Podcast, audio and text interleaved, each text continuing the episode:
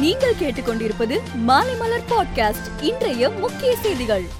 Corona பரவலை தடுக்கும் பொருட்டு வாரத்தில் வெள்ளி சனி ஞாயிறு ஆகிய மூன்று நாட்கள் வழிபாட்டு தலங்கள் மூடப்பட்டு இருக்கும் என்று தமிழக அரசு அறிவித்த நிலையில் இன்று முதல் மூன்று நாட்களுக்கு பக்தர்கள் தரிசனத்துக்கு தடை விதிக்கப்பட்டுள்ளது.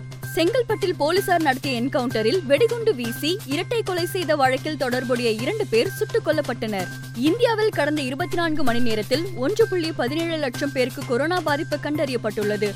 இதன் மூலம் கடந்த ஏழு மாதங்கள் இல்லாத அளவிற்கு தினசரி பாதிப்பு உயர்ந்துள்ளது. வெளிநாடுகளில் வாழும் ஏழு மலையான் பக்தர்கள் திருப்பதி கோவிலுக்கு ஆன்லைன் மூலம் நன்கொடை வழங்கி வருகின்றனர். வெளிநாட்டு நிதியை பெறுவதற்கான உரிமத்தை புதுப்பிக்காததால் வெளிநாட்டில் இருந்து வரும் நன்கொடை நிறுத்தப்பட்டுள்ளது.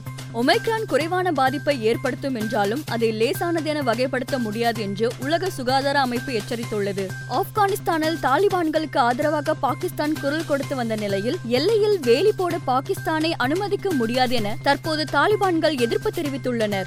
ஜோகனஸ்பர்க்கில் நடைபெற்ற இரண்டாவது டெஸ்டில் மூன்று விக்கெட்டை மட்டுமே இழந்து இலக்கை எட்டிய தென்னாப்பிரிக்கா ஏழு விக்கெட் வித்தியாசத்தில் வெற்றி பெற்று தொடரை ஒன்று ஒன்று என சமன் செய்துள்ளது. தொண்ணூத்தி ஆறு ரன்கள் அடித்த அந்த அணியின் கேப்டன் டீன் எல்கர் ஆட்டநாயகனாக விருதை தட்டி சென்றார். மூன்றாவது மற்றும் கடைசி டெஸ்ட் போட்டி கேப்டவுனில் வருகிற பதினோராம் தேதி தொடங்குகிறது. ரிஷா பன் மோசமான ஷாட் ஆடி ஆட்டமிழந்தது விமர்சனத்தை ஏற்படுத்திய நிலையில் அவரது ஷாட் தேர்வு குறித்து விவாதிக்க போகிறோம் என இந்திய அணியின் தலைமை பயிற்சியாளர் ராகுல் டிராவிட் தெரிவித்துள்ளார். மேலும் செய்திகளுக்கு மாலைமலர் டாட் காமை பாருங்கள்.